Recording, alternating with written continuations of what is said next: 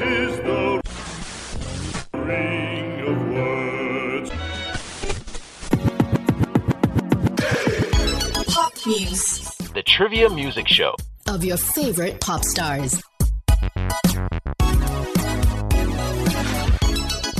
Hey, hey, what's going on, everybody? We are back with another episode of Pop Muse, the pop music trivia show of your favorite stars.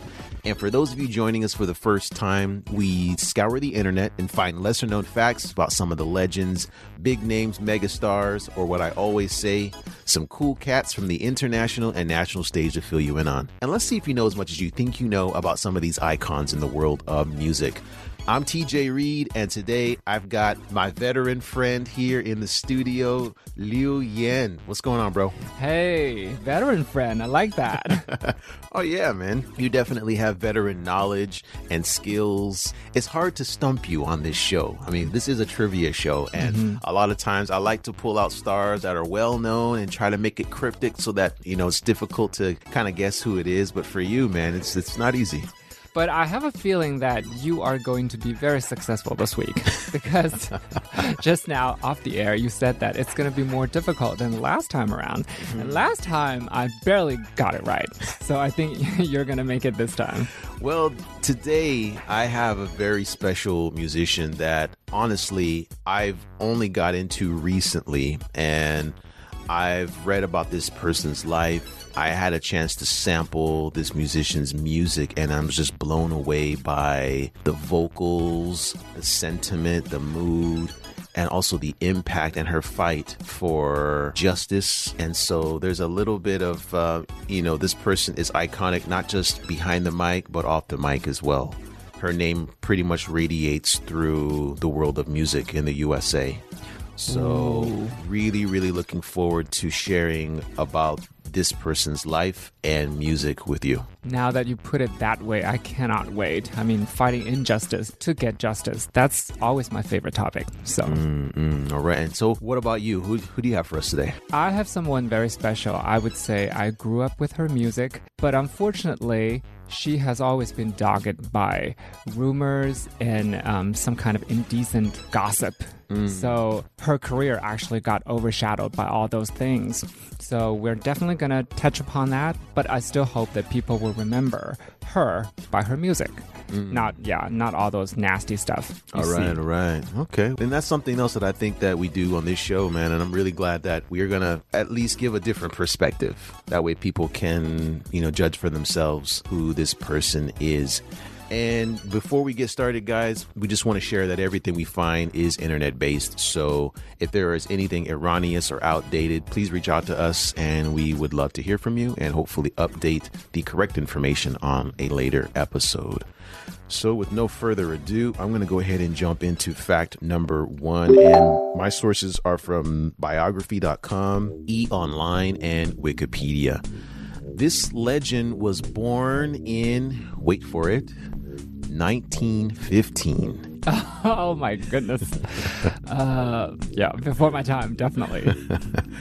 and uh, and depending on the records, uh, some say it's uh, Philadelphia, Pennsylvania, or others say Baltimore, Maryland. So the sources kind of vary there. Um, her mother was only a teenager when she was born, and her father was as well, and was quite infrequent in her life. And again, from the readings about this person, um, the sources also vary in terms of how old her parents were. Some sources said her mother was, you know, 16 and her father was 17, and uh, you know, some sources say younger than that. So, needless to say, her parents were quite young when they uh, when she was born. Yeah, I mean, 16 and 17, way too young already. If even younger than that, I, I just can't imagine. Yeah, it's a kind of a scenario of children having children. You know what I mean? I guess I don't need to even mention, but her mother struggled to raise her and to survive. And note the time frame. This was back in the 20s. It's really, really tough time in U.S. history.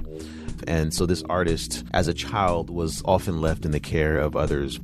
And it's a bit dangerous for children because you don't know what kind of people that they are. And if you're working and trying to survive, there's going to be long bouts hmm. away from your, your child. And this artist, unfortunately, was raped at the age of 10 by a 40 something year old neighbor. And she was sent to a Catholic reform school for African American girls because at that time things were still segregated. And it was called the House of Good Shepherd.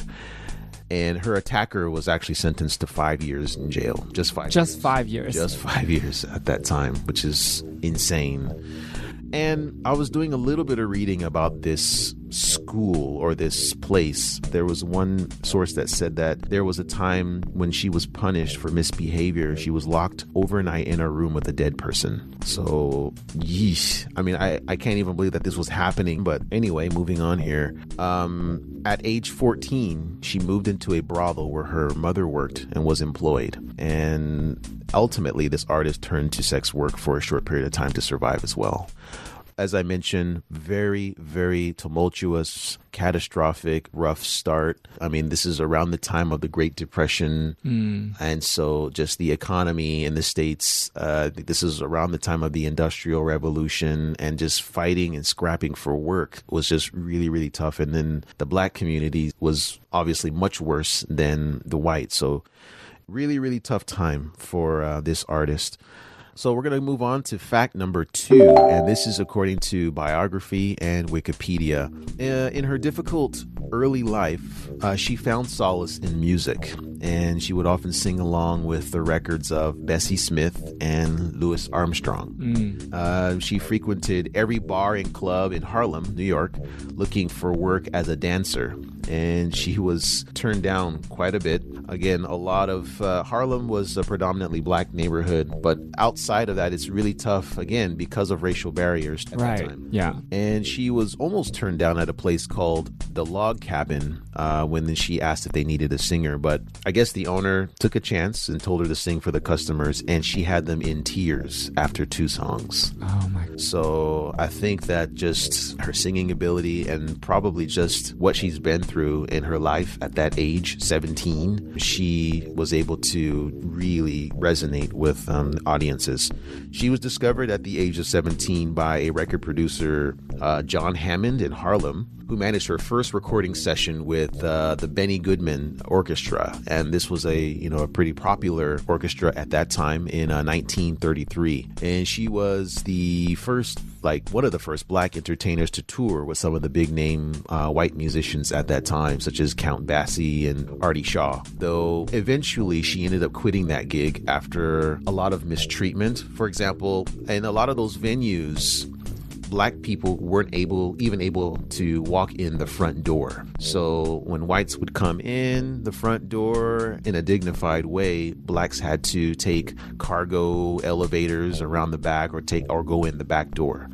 And after enough of that treatment with going, you know, touring with this group, she ended up quitting and going out on her own. And mm. yeah, you know, it's funny. I grew up watching films that depict the lives of some of these musicians, and they were always going through the back door. And it's just, as a kid, I, I didn't think too much of it. But as I got older, I was just like, wow, you're a lot of times you're a, a big contributor to the music, the scene, the feeling, and the enjoyment of the audience, but they still treat you as subhuman. Right. And it's just um, a bit disgusting, really. Yeah. Or the S word, I was thinking.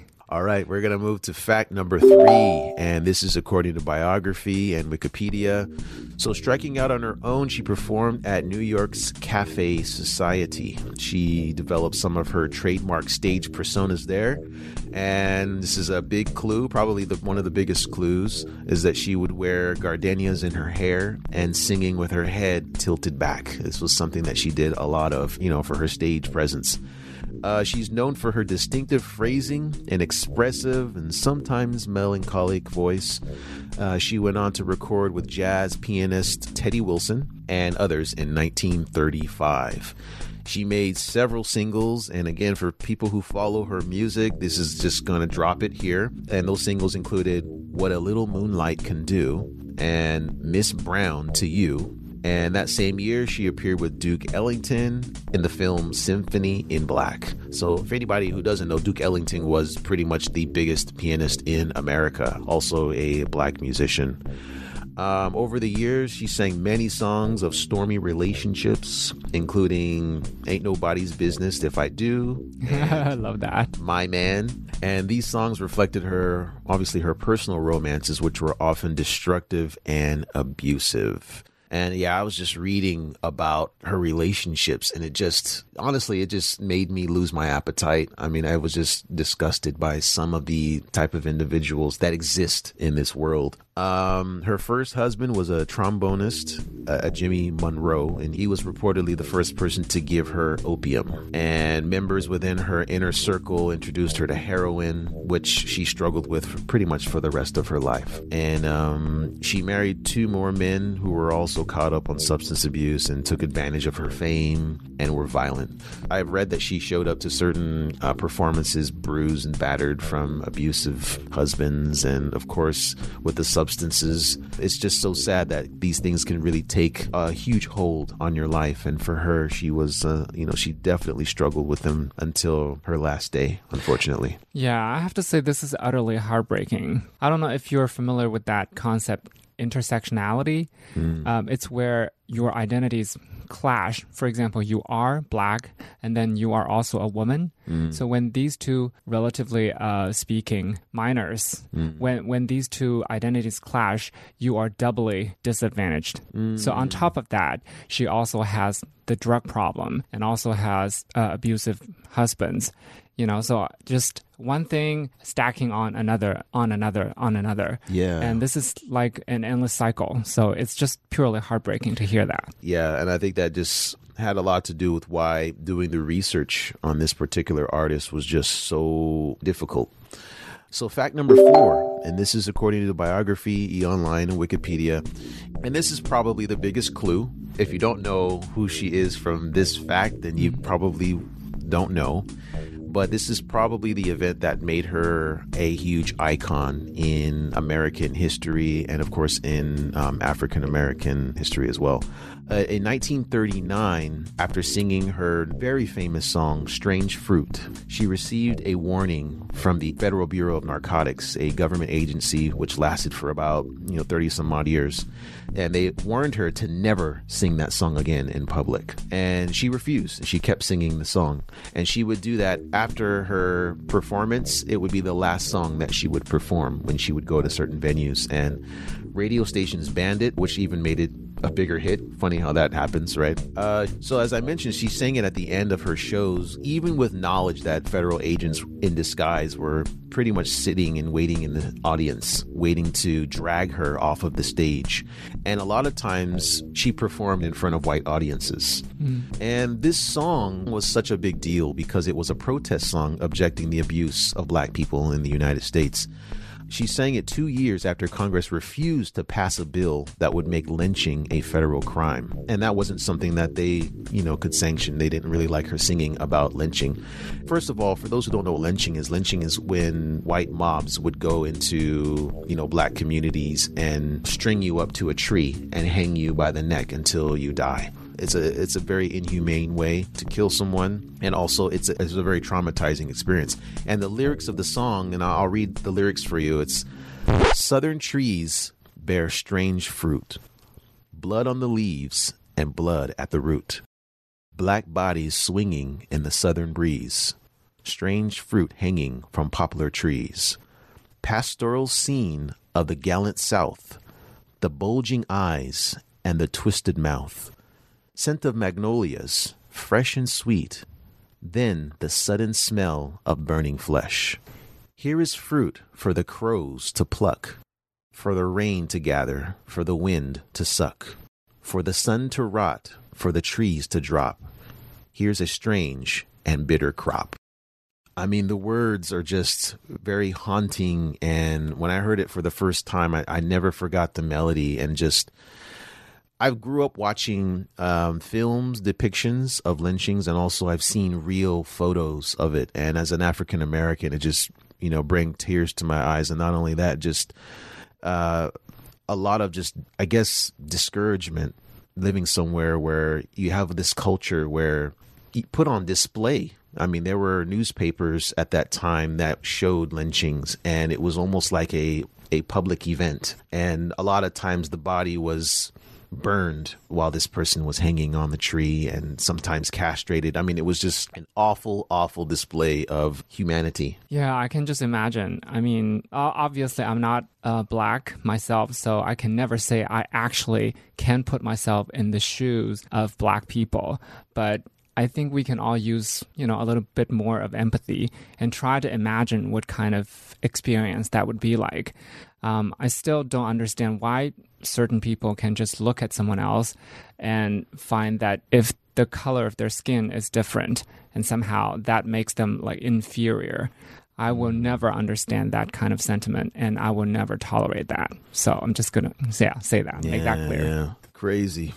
So moving on a little bit more here, and as I mentioned, the government was trying to silence her, and at that time she was married to an individual who corroborated with the FBN or the Federal Bureau of Narcotics because she had a substance abuse issue he gave them whatever it is that they needed, and she was thrown in prison for about a year and also stripped her of her cabaret performer's license. So she wasn't able to find work after her time in prison. So that essentially ended her nightclub career. And it's just, again, it's more of a kick when you hear that it's coming from a husband. You know, I mean, it's just like, I just, again, I felt really disgusted by this um, individual um, an author who wrote a book titled Chasing the Scream. And he wrote that she had a heroin addiction because she had been chronically raped as a child. And she was trying to deal with the grief and the pain of that. And also, she was resisting white supremacy. And when she insisted on continuing on her right as an American citizen to sing Strange Fruit, the government tried to destroy her. So, I know that's not an excuse for the lifestyle of um, you know substances, but it just puts things into perspective. Right. You know what I mean? Yeah, I think there's a major difference there. It's understandable, but that doesn't mean that we are excusing this kind of lifestyle. Right, right. And just a little bit more here on the the Federal Bureau of Narcotics. The commissioner at that time, his name was Harry Anslinger. He was a known racist, and he felt that this artist was a symbol of everything that America should be afraid of. And he hated jazz music and it felt that it triggered black people to, you know, forget their place. So you had an individual like this in office and predominantly targeted black musicians. And this artist is not the first person. Um, Aretha Franklin, who's huge in music, she was targeted by the FBI for 40 years. Nat King Cole, uh, Jimi Hendrix. The list really goes on and on. If you're iconic and you were a black musician, you were intimidated and followed by the FBI. And that's just something that a lot of musicians had to deal with and currently still have to deal with. Hmm. Well, I gotta say, it, it blew my mind when you said he actually thought jazz music was terrible because it made black people forget their place. Mm. That's gotta be one of the most ridiculous things I ever heard in my life. Right. We're gonna move on to fact number five. And this is predominantly from Wikipedia. Sadly, this artist in 1959 fell ill, extremely ill, after many years of substance abuse. She was diagnosed with liver failure and also had heart complications, which put an end to her legendary music career. Even on her deathbed, the government saw her as a threat and handcuffed her body to the bed. And in July 1959, she passed away, still handcuffed, as police watched over her. She had a few hundred dollars in her, you know, strapped to her leg to kind of give money to the nurses that were taking care of her at that time. And though her life was by many accounts lamentable. Mm. She's still regarded as one of the best jazz vocalists of all time who influenced and inspired countless other music legends. Her posthumous awards also include being inducted into the Grammy Hall of Fame, Ertegun Jazz Hall of Fame, the Rock and Roll Hall of Fame, and the ASCAP Jazz Wall of Fame. So Frank Sinatra was influenced by her performances um, as a young man, and he told Ebony magazine in 1958 about her impact in his musical career. He said that with few exceptions, every major pop musician in the U.S. during her generation was touched by her genius in some way, and it was her who was and still remains the greatest single musical influence on me. She's unquestionably the most important influence on American popular singing in the last 20 years, and that was from Frank Sinatra. Wow. So um, that was, really means a lot, I guess. Yeah, she was iconic, uh, probably the most iconic in jazz. So that brings me to the end of my facts here. And um, Mr. Liu, I'm going to turn the mic over and see if you have a guess for us or if you need to look up online or. Uh, I think you are successful this week. I'm definitely going to need some help. Uh, can I use the internet now? Yeah. Yeah. I'll give you 30 seconds. Just a minute. All right. 30 seconds. But it won't connect. Yeah, the signal's pretty bad in here, but the countdown is still going. 20 seconds. Ah!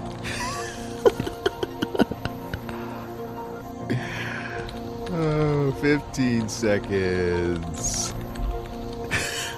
No, no internet. Seven, six, five, three, two, one. All right, man. Come on. Give me oh, something. Okay, I got nothing because I couldn't get on the internet. I think that's mean, the first connection- time that this has ever happened where the internet is available, but it's not. so, Mr. Liu, from your archives of knowledge on musicians that are, uh, you know, in the jazz scene, I've heard you on the show. Oh, and just another clue this artist's name has been brought up on the show while you and I have been doing episodes. So it's a name that we have brought up in the past. That doesn't help much. um. Okay. Does her name actually have a word that is commonly used in the English language? You mean is her name like a common name? No, I mean one of her names. Is it a, a- common word in everyday English? Mm, possibly. Possibly. uh, oh, it was definitely wrong. I got nothing. Well, the artist I have for you today is Billie Holiday. Holiday. Oh my god! You should have said yes. oh my. Billie Holiday was an American jazz and swing music producer. Nicknamed Lady Day, she had an innovative influence on jazz music and pop singing. Her vocal style, strongly inspired by jazz instrumentalists, pioneered a new way of manipulating phrasing and tempo. She was known for her vocal delivery and improvisational skills. And as I mentioned, there's quite a few songs that I listened to recently, and there's just so many that resonate so much. And I think upon hearing um, a bit more of her story, her songs just resonate even more. And as usual, I got a few songs that I would like to share from this amazing artist. First up, I got a track called I'm Gonna Lock My Heart, and that will be followed by Blue Moon. And then finally, the track that we referenced earlier, Strange Fruit. Check it out.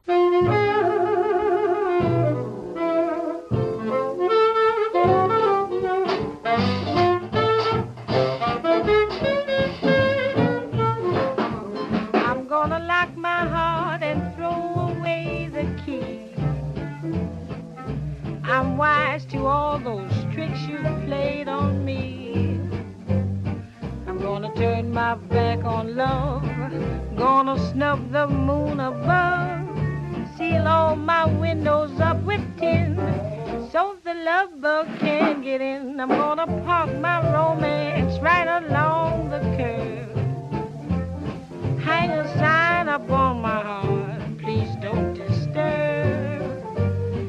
And if I never fall in love again, that's soon enough for me. I'm gonna lock my heart and throw away the key.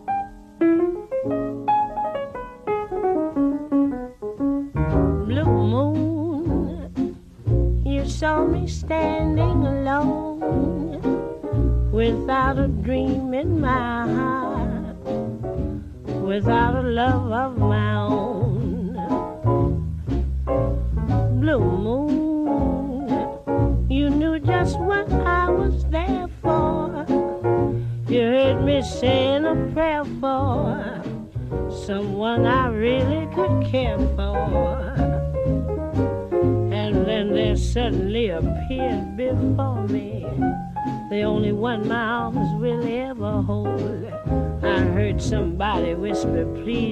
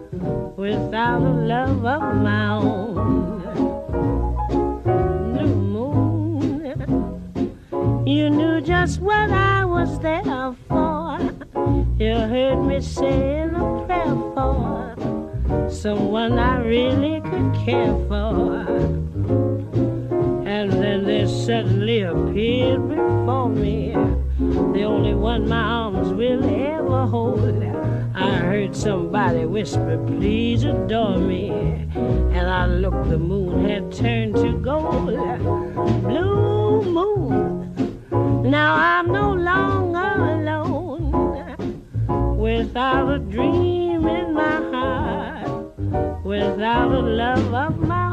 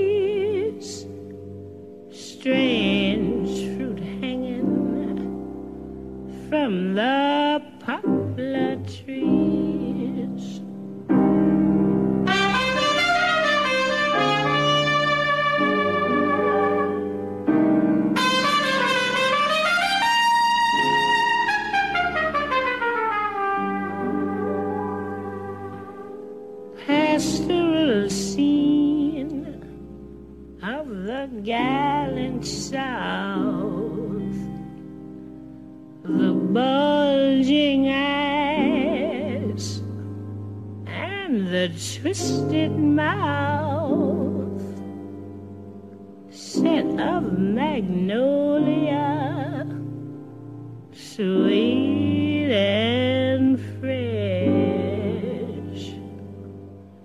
Then the sudden smell of burning flesh. Here for the crows to pluck, for the rain to gather for the wind to suck, for the sun to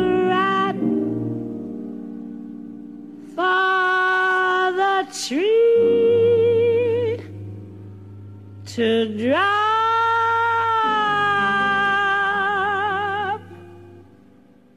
Here's a strange and bitter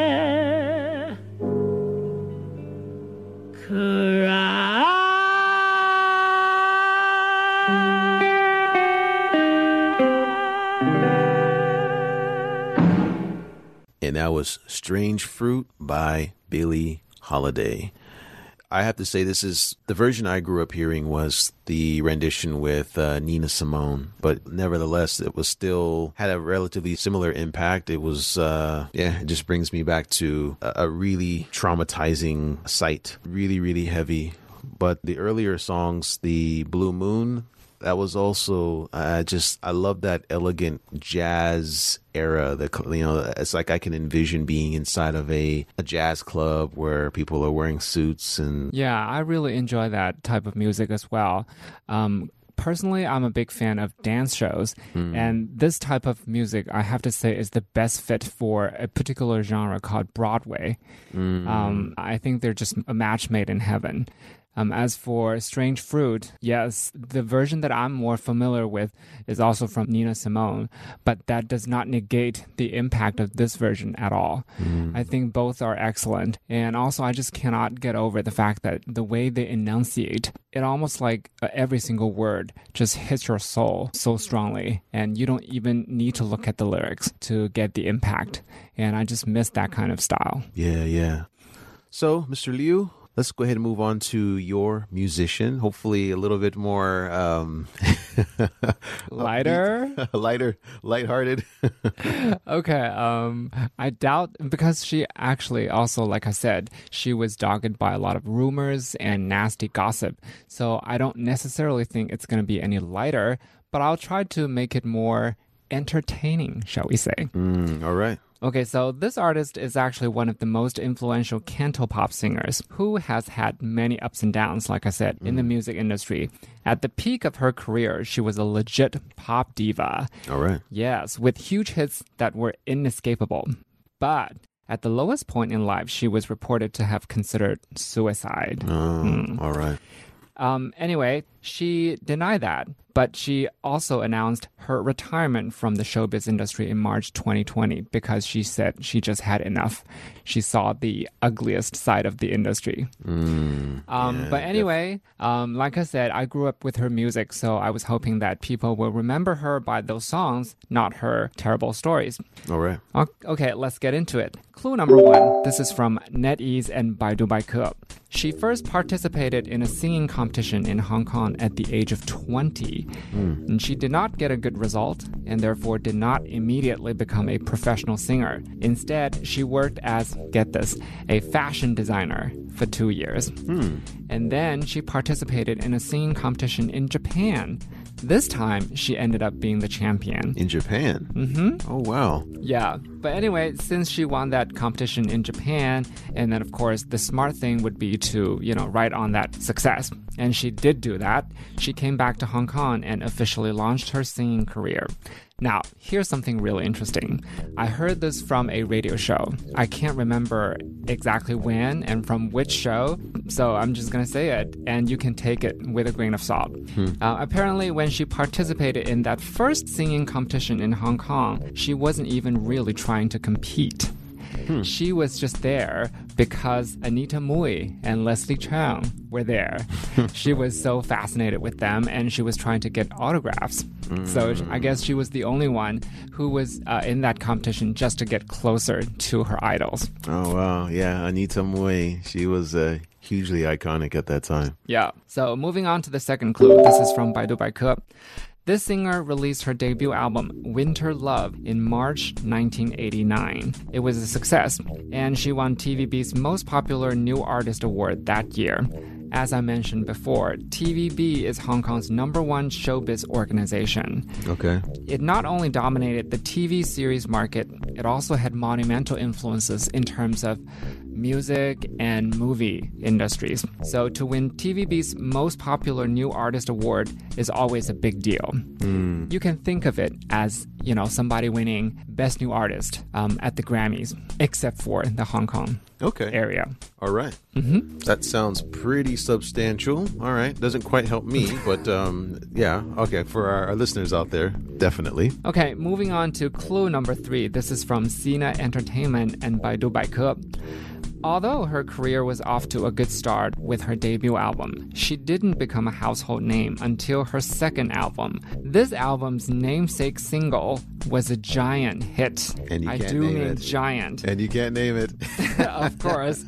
Um, obviously, I, I I cannot make it too easy for you, like you said, so I'm not going to name it, but I can do a little demonstration. Would you like that? oh yeah, absolutely. I'm sure our listeners would like that too. okay, so it goes like this. 明月雾里照人，相爱相亲，让对对的恋人增添性感。 一些恋爱变恨，更多恋爱故事动人，画上了丝丝美感。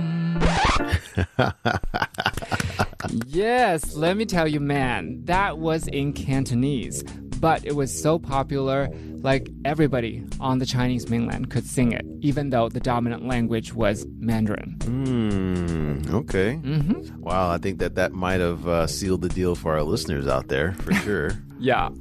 So the next clue is also from Baidu Baike. She was consistently popular in the early 1990s, and by the time 1995 rolled around, she already released more than a dozen albums. In particular, her 13th studio album was a career highlight. It was called X All Time Favorites. So I guess you can guess from this title that it's actually an album of cover songs. Hmm. It received super positive reviews and attracted a ton of fans who were not normally into mainstream pop music. I guess that's because her interpretations of those classic pop hits were just vastly different from the originals. And it almost like, you know how people keep saying, oh, she makes this song her own? right. Yeah, in that case, it was 100% true. Okay. And these pop songs were songs from China, or were they like cover songs from all over the world, or? Mainly songs from China, uh, the Chinese mainland, uh, Hong Kong, Taiwan. All right. Yeah. Okay. The first single from that album was called Forget About Him. It was originally by Teresa Tung. We- Okay. yeah, we covered her on this show. Yeah, yeah. Forget about him. That's a this is a pretty cool title. Yeah. So if you knew that song or if you knew the cover version, I guess basically you already have the answer. Mm. But I'm sensing that you don't know just yet. No, but that's a good title to look up when this is over. yeah. Okay. Uh, moving on to the next clue. This is from Wikipedia and Yahoo. Unfortunately, after the mid 1990s, her career was getting stagnant and she barely released new music again. For a while, she kept releasing compilation or greatest hits albums. There would be a few new songs every time, but that was about it. Never actually formal studio albums anymore. Mm. In the meantime, she was kept in the limelight for all the wrong reasons. Like I said, for example, there were many reports that she became quote unquote increasingly eccentric and difficult. She was even arrested once for assaulting hotel staff. That was kind of strange because apparently she was living in a hotel, even though she was earning money with her record and with her, you know, movie appearances. Was it like one of her many residences? I mean, I think there are artists who, um, famous artists who have hotel rooms that they've, you know, lived in. Again, take this with a grain of salt. I read that she was having huge problems with her then boyfriend, so she chose not to live at home, and that's why she decided to stay in a hotel, like for an extended period of time. and that's when this uh, particular incident happened. She was having a bad day and she got into this huge fight with the hotel staff and she was accused of assault. And then she was also fined several thousand Hong Kong dollars. Mm, that's unfortunate, but I think in the in the entertainment world, that's not that unusual. Disagreements come up all the time, you Yeah. know, especially with um, paparazzis or just people who have certain expectations of you because you're famous. Yeah, so, exactly. yeah, that's that's not too unusual. But again, let's make it clear we do not tolerate violence. Okay? Right, right, right. And she was also reportedly trying to die by suicide, but she denied it and said, quote unquote, she accidentally fell into the sea at Discovery Bay Beach near her home. So did you buy that? Mm, accidentally fell, Fell into, into the, ocean, sea. huh? Yeah. Oh wow. That's what she said. And the next clue is from Straits Times. Perhaps the biggest scandal surrounding this particular singer was the fact that she had a son out of wedlock in 2002. There were rampant rumors that Eric Tsang was the kid's biological father, but it was not true. Do you know who Eric Tsang is? No. Okay, so for those who do not know, Eric Tsang is one of the most recognizable faces in Hong Kong showbiz. He's right up there with Jackie Chan, actually. Um, he is an actor, but he is more well known as a TV host. Okay. Like, he basically hosts all the shows that you can think of in the Hong Kong show business. Oh wow. So that's why he is a household name. But like I said, um, both parties denied this. And later, this particular singer said herself that the kid's father was actually a living Buddha in Bhutan. really? So, yeah, that's the most interesting part. Well, did he like convert to Buddhism later? Because I think if you're a Buddhist, then you probably don't uh, start families or do anything of that nature, right? Yeah, that's why people were so shocked to hear that. Um, I think originally she used some kind of euphemism. She said it was a religious teacher, but then later she just openly said it, it was actually a living Buddha. hmm Yeah, more cryptic messages. Okay. Yeah. So if you have heard of that particular episode in this artist's life, I think the answer is very obvious. But for a lot of Chinese people, they even never heard of that. So I guess this probably will not help you too much. Nah. And moving on to the next clue, this is from Eight Days. Uh, it's a Singaporean website focused on pop culture. right. So this artist surprised a lot of fans on March 5th, 2020. She announced her retirement on her social media and left a series of comments expressing her disappointment and also disillusionment with the record company and the showbiz in general. Among her impassioned words were, like I said earlier, I saw the ugliest part of this industry, and I'm not a product. I'm a human being. My well being is the most important property as a person in life. I second that because, yeah, I think as we've talked about over and over on the program, how record labels do look at artists as products and that they really do utilize them as much as possible to for earnings. I mean, it's a business, right? And I think anyone in music and anyone outside of music can understand that it is a business. But I think when you're caught up in it for such a long time, and if you aren't being productive, and if you do want to get royalties, and sometimes and that's another issue with record companies, the business can kind of convolute the reason why you got into music in the first place. But Yeah. yeah, I can understand why she just throwing her hands up and just say, "I'm done with this." So actually, we can see from these um, comments that it was definitely an ugly divorce, so to speak. And that's why she made it very clear that she will never release any mu- new music again, which is a shame, in my opinion. Because, like I said, I truly grew up with her music. She was never as famous as Fei Wang, say, but at one time, she definitely had the potential to reach Fei Wang's status. Mhm. And I just cannot imagine my life without her music. Oh wow! Yeah, I know this is getting sentimental. She she's actually also the person who introduced a lot of Western music to me. For example, I remember vividly she had the song.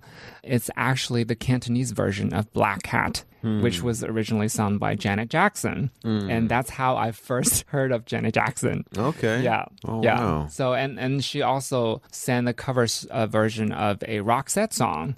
Roxette, I don't know if you are familiar with them. They are a band from um, Sweden, I would say. No. Yeah, but they mostly sing in English, and that's also one of my earliest English songs or English songs education. Yeah, I you know um, Prince had a thing with his record label where under his name he you know he wasn't really allowed to release music. And again, another example of when record labels pretty much own you in a way, and so he had to like change his name to like produce A symbol. music. yeah, into a symbol of some sort.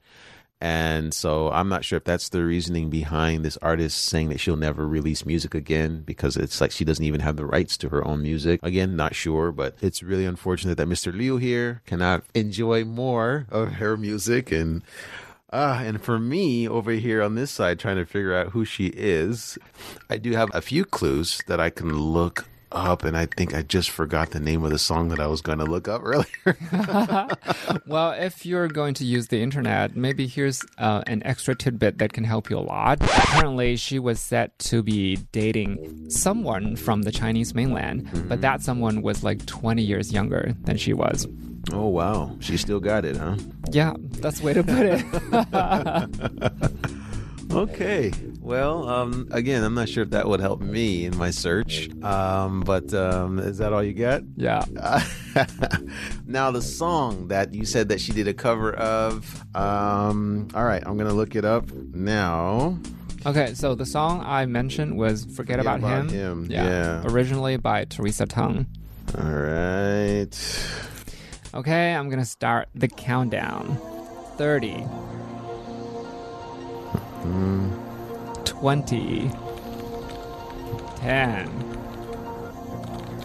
5, 4, 3, 2, 1. Time's up. Do you have a name? Well, right now it's largely the name that you mentioned before with Teresa Tung. Hmm. I do see another name, but I, I'm not sure if this is the person or not. Go for it. Okay, so the only name that I see here that I can use because I see a male's name, and it's, I know it's not James Wong, uh, and as I mentioned, it's not Teresa Tung. So I see a Shirley Kwan. Got it right. Congratulations. Yeah, I know that's the clue. Shirley Kwan. So, Shirley Kwan is one of the most influential canto pop singers, like I said, who has many ups and downs in the music industry. Uh, unfortunately, she has already retired from the business, but we will always remember her wonderful songs. So, today we're going to hear two of her signature songs. The first one is Rebellious Guy. And the second one is Do You Have a Best Friend in Your Life? Hmm, wow, those songs intrigue me. I mm. want to hear what they're about just because of the title. And I love songs that have really good titles. So, looking forward to hearing those. But before I get a chance to, Mr. Liu, I want to thank you again for joining me on the show. Always really introspective, and I think we have a really good exchange on the show. So, thank you again. And for those of you listening, thank you for tuning in to Pop Muse, and we hope to see you here again next time. I'm TJ Reed.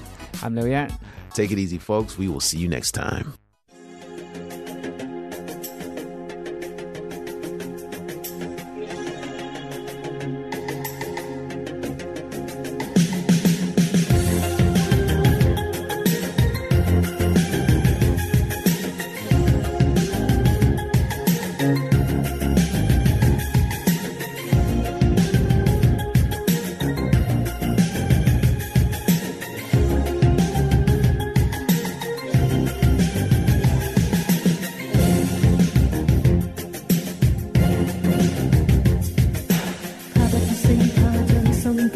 境放進煙消。漆黑的街，今晚再走一次。仍是过去那个旧泳池，仍是電報關